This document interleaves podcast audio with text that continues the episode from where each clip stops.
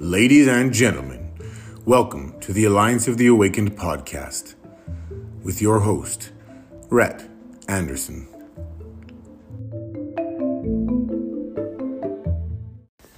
Hi, guys.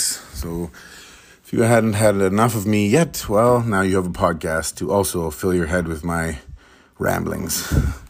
Um, this new podcast, I do hope to eventually get guests on it and people talking about their opinions. I would love to share opinions, um, debate opinions between each other, anything. Anyone that would like to be a guest or anything, please contact me and let me know. I would love to have guests on.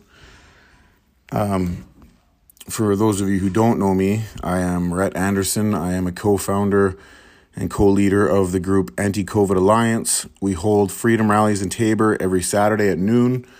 We have done so for eight straight weeks now. We've attended the Edmonton Freedom Rally. We have attended a Calgary Freedom Rally at the Westin Hotel, which is the site of a quarantine. Um, we have attended a Lethbridge, couple of Lethbridge rallies, one on Mayor Magrath and another directly at the Knights Inn Hotel, which is a quarantine as well.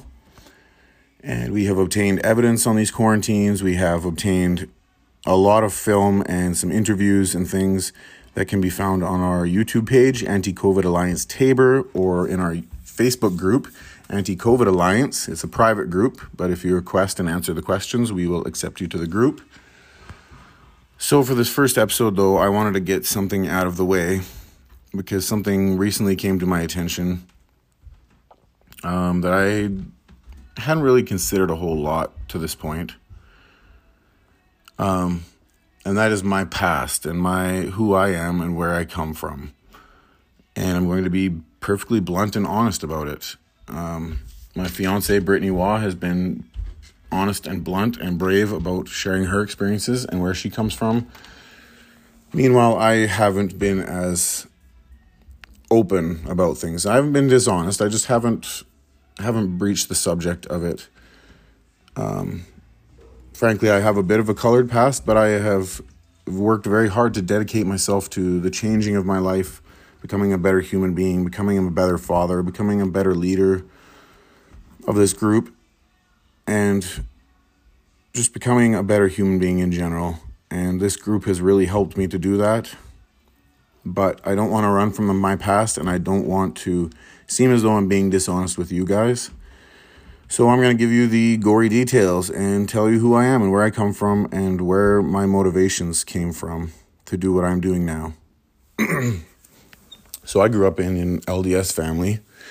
Both sides of my family are LDS or Mormon for the layperson. Um, it is something I did not go to church from the age of 18 on. I I originally developed some some misgivings about it in my earlier teenage years.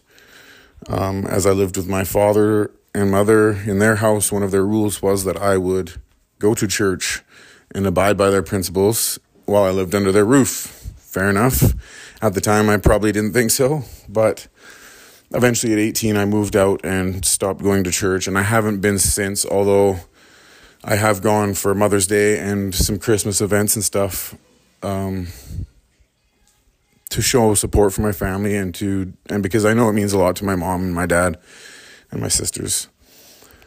So I came from a Mormon background, but my my youth was far from uh, structured and um, religion based. My parents instituted that in me, and I'm glad that they did because it taught me a lot of family values and a lot about service and serving your fellow man and serving people just just for the goodness of it.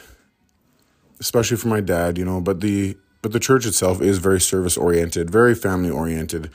And i'm grateful that i grew up in those circumstances. It has helped me find the light at the end of my dark tunnel and i will never deny that.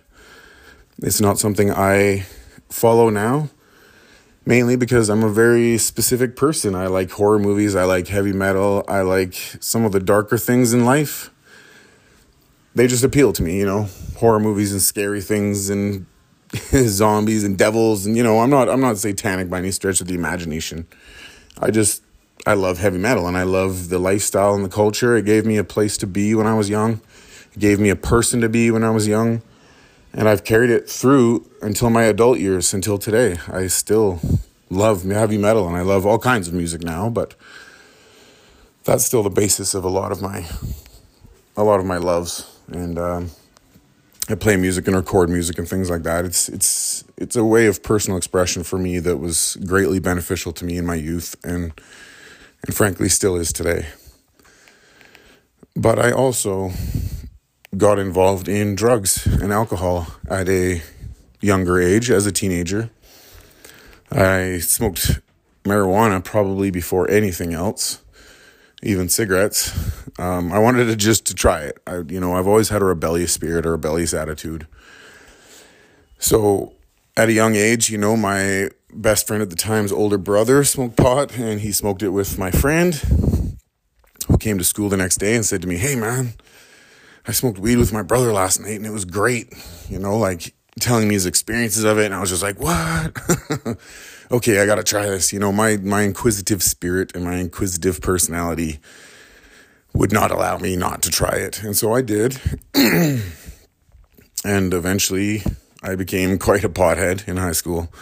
I smoked lots of weed. I ended up dropping out of school in grade 12 right before exams, but I was going to fail anyways because frankly I never showed up and and uh, I skipped school much more than I was ever at it, as my parents will attest to. And eventually that led me into alcohol and partying and, you know, throwing house parties with friends and, you know, being a young, dumb kid, like a lot of us are. Mine landed me in some legal trouble eventually. Um, mostly because I didn't work for a year and a half, and I have always worked my whole life. My dad instilled that in me at a young age um, delivering newspapers at the age of nine until now. You know, I'm a full time employee of Rogers Sugar. I'm a warehouse foreman there, and I've done well for myself in that regard. But for a year and a half there, I was lonely and wayward, I guess, you know, and uh, drinking and drugs became a part of my lifestyle. And I was arrested for stealing bottles of alcohol at the age of, I believe I was 21, 20 years old. And I continued to steal bottles of alcohol from the liquor stores, just acting like a punk, you know, going to parties with my stolen bottles and showing off and, you know, thinking it was great. And eventually I was selling hash for someone in town as a way to fund my own smoke and my own drinks. And eventually I was caught with over an ounce of hash. It was all weighed out and separated into one gram little pieces. So they charged me with trafficking marijuana or hashish. And on top of the thefts I had and the multiple breaches I had for drinking while under conditions not to drink, I was eventually remanded into custody. Spent a little under a week there until my Tuesday court date. And then from there, I was released and I did not discontinue my rebellious and stupid ways. In fact, I increased them and eventually all my charges landed me in a uh, four month jail sentence in the Lethbridge Correctional Center. I served, I believe in total, it came out to like 59 days or something worth of time. Got out on good behavior. Continued partying, continued being reckless and rebellious and eventually was charged with robbery and unlawful confinement. The unlawful confinement was dropped. The robbery charges eventually stuck, although I will explain that in a minute. It's not as bad as it sounds. But, anyways, I was sentenced to six months jail time for that. This was five years after I had had any charges. I had no charges for five years. Then all of a sudden, I got landed with this robbery charge. I was convicted and sentenced to six months in jail time despite my legal aid lawyer telling me that I was going to get off. but as many of you who know who have dealt with the legal system, legal aid lawyers aren't exactly inclined to help you beyond the very basics. so what happened was one night my friend and I were coming home. We went to actually go pick up one of my friends, one of my female friends who had been at a party and said she was having a bad night. She was crying. We went to go pick her up. Went to go pick her up. She wasn't there. Wasn't answering her phone. Must have found that the party was enjoyable after all. So we turned around, decided to go back. Quite intoxicated at the time, mind you. So as we're heading back across the street is this guy by himself with a backpack on, listening to music and stumbling all over the road. now, I'm going to tell you this part honestly. I'm not trying to deflect blame. This is honestly, truthfully how it happened. So my buddy looks at me and says, Hey man, let's invite this kid over. And I was like, Over for what? I don't want to hang out with this kid. And he's like, No, no, no, let's invite him over. I want let's get his iPod. We got no music at our, at our house. It literally was as simple as that. And uh, so he does. He goes over there and, hey, come with us, man. Pretends to be this guy's buddy. The whole time I'm hesitant. And I'm like, man, I don't want to hang out with this kid. First of all, that was really my first major complaint. And stealing his iPod just didn't seem like something we should be doing either, and something I truthfully was not a part of. Anyways, this kid comes back to the house. We're having some drinks in the backyard. He's not really comfortable with being there. I'm not comfortable with him being there. My buddy's heavily intoxicated and feeling a little bit bullyish, I suppose. And so eventually he takes his kid's iPod and his hat and tells him to leave, says, Get out of here. The kid tries to get his stuff back. My buddy says, No, get out of here, kicks him out of the backyard. We go into the house and start listening to this music. Now, even the kid's statement afterwards, he made a statement on a voice recorder afterwards, which my lawyer said he would use to benefit me and get me off of these charges, where he said that, where he even said that I was not even really an accomplice, that I was just there and it happened. I didn't push him into anything. I didn't force him into anything. I was just there. Nor did I stop it though. Nor did I stop it. And that was my mistake. That was a mistake I would pay gravely for. When the police eventually showed up to my friend's house, as I knew they would, my friend answered the door, continued to claim that he did not have the iPod in the hat, blah, blah, blah. He wouldn't give it up. The, one of the police officers actually ended ended up pulling me aside and saying, Hey, we will leave here with no charges laid, no nothing. Just give us back the iPod and the hat. And I told them the truth. I said, honestly, I don't know where it is. I don't have it.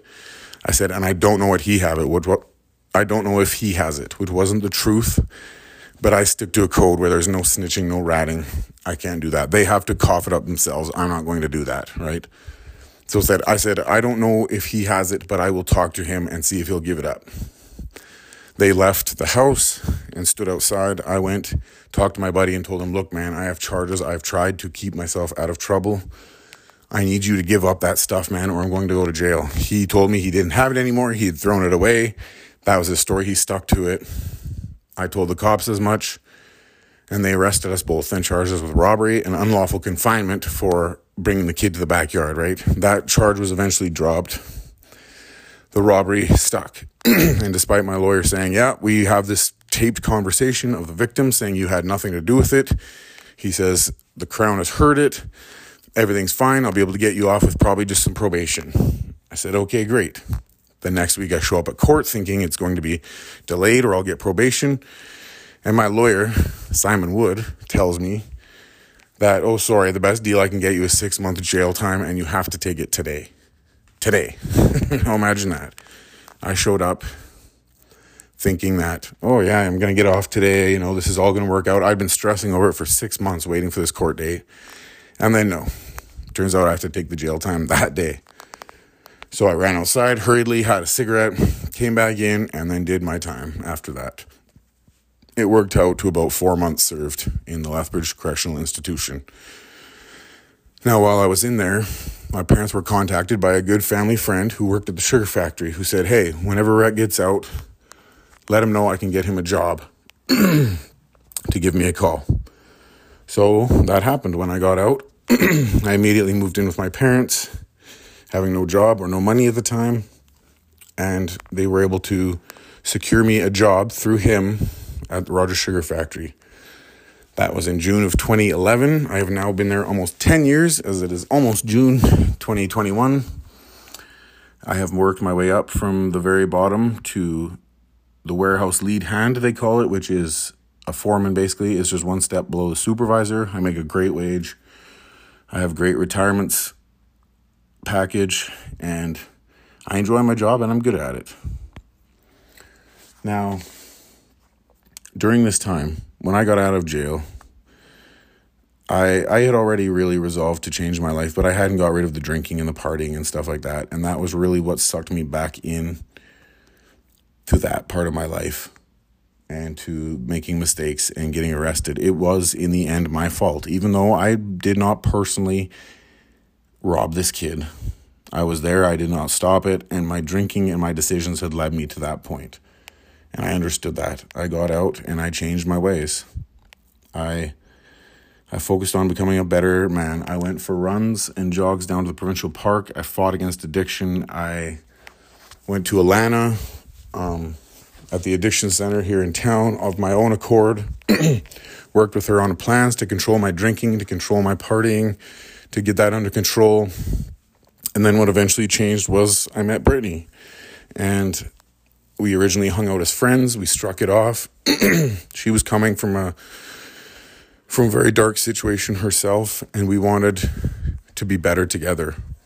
Her situation with her ex husband had resulted in the kids, her kids, being taken from his home. They had split up. They were taken from his home as drug dealers and such were hanging out in the house. Um, and we have been trying ever since, the two years since, to try to get them back from child protective custody. And everything we do everything we do is for those kids, and everything we have done is to get them back. We have not messed up. We have not. Brittany attends every single, every, well, before COVID, she attended every single school assembly, every single meeting, every single, and I attended every single one that I was not working for. We've had visits with the kids. They, um, on a consistent basis, they know my parents very well. They call them grandma and grandpa both her boys call me dad. Her daughter is um, does not walk or talk, but I look at her as my daughter. She's she's a real joy and a and a true warrior in our lives. And we have done everything in our power to get these kids back, and CPS continues to play games with us, manipulate us, take visits away for things such as the daycare not agreeing with with um, something that we brought up to their attention. I won't go into too much details about that. but trying to protect our kids has now led to our visits being withheld once again. It seems to be their action every time. And we have not messed up. We have not gotten any criminal charges. We are not involved in drugs. We are not involved in the heavy party scene. When I have drinks, I have a couple drinks now and I go to bed. I literally I can't even count on one hand the amount of times I've been blackout or even really drunk since Brittany and I got together two years ago. We have changed our lives. We have dedicated them to this cause and to and to getting the rights and freedoms back for everyone in this country and everyone in this province, even those who oppose us. So that's my story. I I do not come from a perfect background anyone wondering, yes, my background is colorful. I have I have a criminal record. I have spent time in jail. I have. I have done those things. I am not running from them, and I'm also not ashamed of them though. They helped in me becoming who I am, and the rebellious spirit that got me into trouble in my younger years has led to me being able to take the reins of a group like this and push us to the point where we have. And I have not done it alone. Don't take that as me being arrogant or or taking credit for everything. I have a great leadership group around me that we have helped establish of great people who work very hard to set up these rallies and to organize events and you know they they follow me along on any crazy whim I have and this group has really helped to save us we are we are very appreciative of this group we are very appreciative of of where this movement has gone. And I'm I'm still not a perfect person by any stretch of the imagination. But I'm not going to hide from who I was. I have changed who I am. And even when I was involved in the more criminal aspect of my life, the one thing you will never see from me, besides that robbery charge, which I did not personally hurt or or physically engage with anyone that night, I have had no assault charges. I have no, I have nothing relating to hurting anyone else other than stealing from liquor stores, which does hurt that business and that business owner. And I apologize for those things. It was young and dumb, but it's inexcusable. but I have never tried to hurt anyone else. I don't go out of my way to hurt anyone else. And now I have the responsibilities of being a stepfather to these kids They look up to me, and I do not take that responsibility lightly. I have. I have pushed through and fought to become a better person, as has Brittany. We have we have done extraordinary things in our personal lives because we had to for these kids and because we want to for these kids. We love them, and I can't wait to get them home and have them a part of our family and be a family together. Whenever we're together, we have fantastic times, and they have been a huge blessing in my life that I cannot understate. So, now as far as the anti-COVID alliance, what are our goals? What what what do I intend with this group? Well, right now, the big thing is these politicians have utterly betrayed us. Okay, COVID 19 has, and now it's listed, and this is from March 2020 until now 72.3% of all COVID attributed deaths, as they're called on the AHS website, have three or more serious underlying health conditions. 72.3%. Okay, it works out eventually to about a 99.88% survival rate for all those infected who do not have three or more serious underlying conditions or even two or more.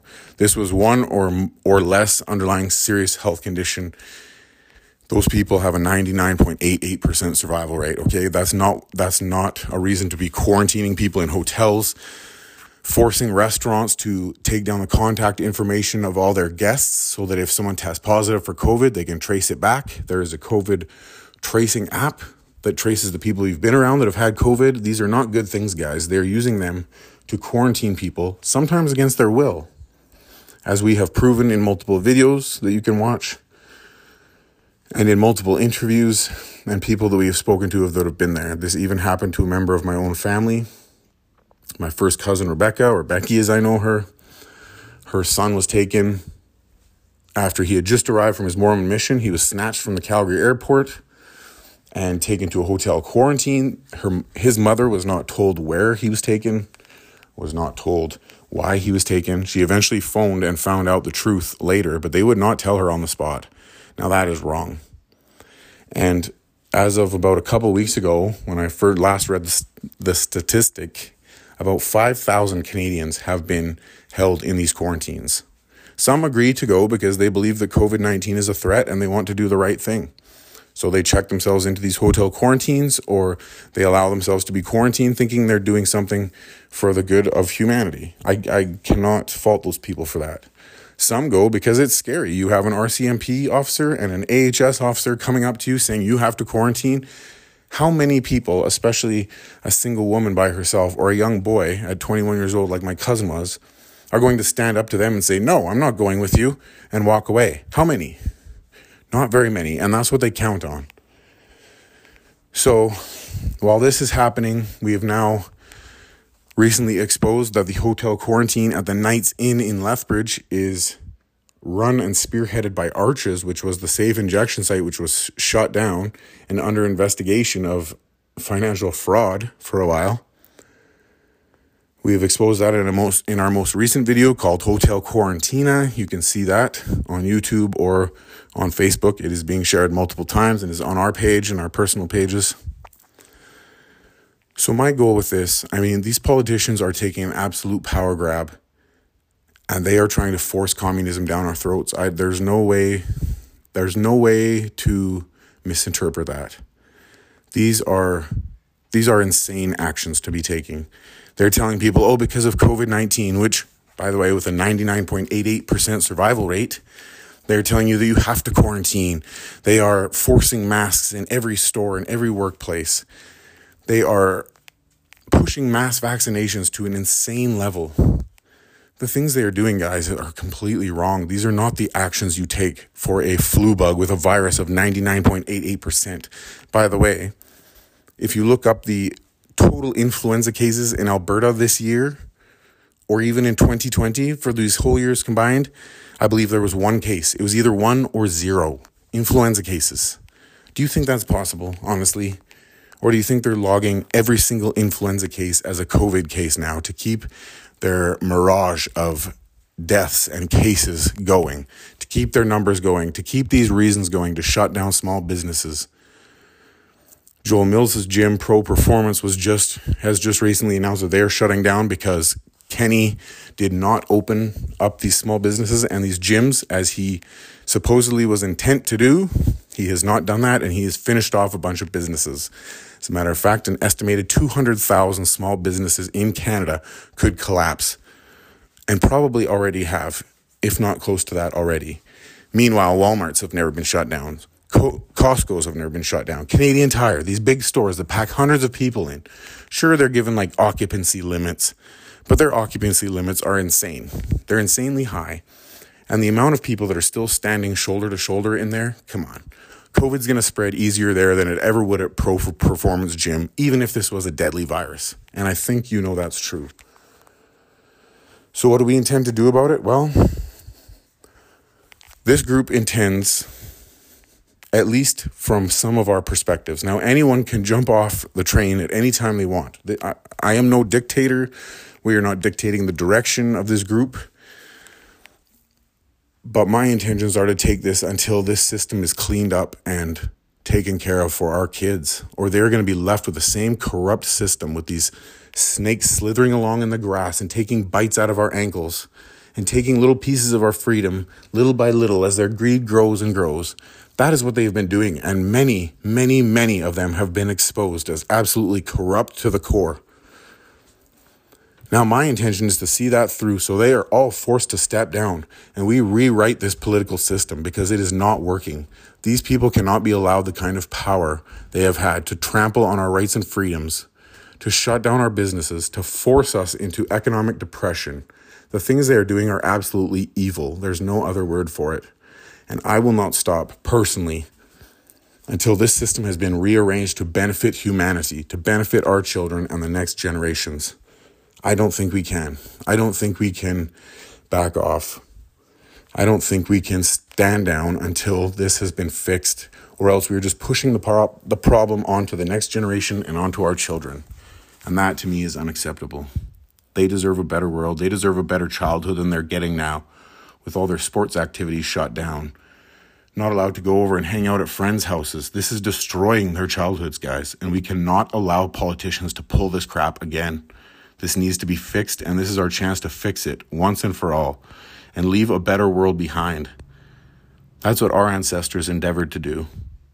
They stood up in World War II and World War I and fought with their lives for the freedom of our country. The least we can do is stand up at rallies to hold the government and these media accountable for the things they are saying and the lies they are pushing there are some speaking out, but they are getting absolutely trampled on and silenced by social media and mainstream news networks. We're living in a crazy time right now, guys, and this is global. if you want to know where this is all headed, just look up the Great Reset. Do plenty of research into that. I'm not going to get into it in, on this episode, although I believe I will on future episodes, because it is a very important topic and it is a very important thing for people to understand to understand why we're doing what we're doing and why we have to keep pushing this. And it's going to be uncomfortable for some people, but our intentions are always towards the greater good of humans. We want our citizens, we want our brothers and our sisters and our neighbors and our friends and our families to be free, to be free to achieve their own dreams, to chase their own destinies, and to be their own people. And they cannot be that under the system the way these politicians are building it up to be. There is a pyramid of control, people, and we are at the very bottom with these politicians and these business conglomerates and these giant CEOs sitting at the very top, lording over us all. This, in my opinion, cannot be continued, and I'm willing to do whatever whatever it takes to make sure that it does not. The thing with Anti COVID Alliance is we are trying to rise peacefully. We don't want to go we don't want this to go the violent route, the radical route. We don't want this to go that way. And it doesn't have to. If enough human beings rise up together, stand for each other, and fight together for our freedoms, and we can fight with our voices, we can fight with our actions and our non compliance and our refusal to abide by these insane health restrictions we need to stand by each other's small businesses. We need to stand by our children and their rights and their freedoms and their ability to have a childhood and have a youth like we had. We need to stand for these things. We need to fight for these things. And we can do it peacefully, but we need to obtain numbers. And that has been our biggest goal and our biggest challenge to overcome. Our last rally had probably 100 people in Taber, and it was incredible. We are making progress. We are exposing the truth. We're doing everything we can to try to bring this to a peaceful resolution, but one that works for our kids, one that doesn't just push it off so that they can be taken advantage of the same way that we were. We can leave the, a better world behind for the future generations, and that is our goal as the Anti COVID Alliance.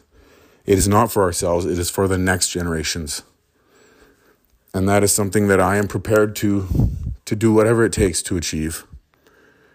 The greatest sacrifice sometimes is personal sacrifice to achieve the greater good. And that is what this group is intended for. This, that is what this group is all about. And I can assure you that the leadership group that we have within the Anti COVID Alliance are all dedicated to this cause. They are all great people. They are all people willing and able and active and out there and pushing the message and trying to help people and get the truth out because it is being silenced. That is our goal as the Anti COVID Alliance. And that is my goal with this podcast, Alliance of the Awakened, to help bring the truth out a little bit more at a time.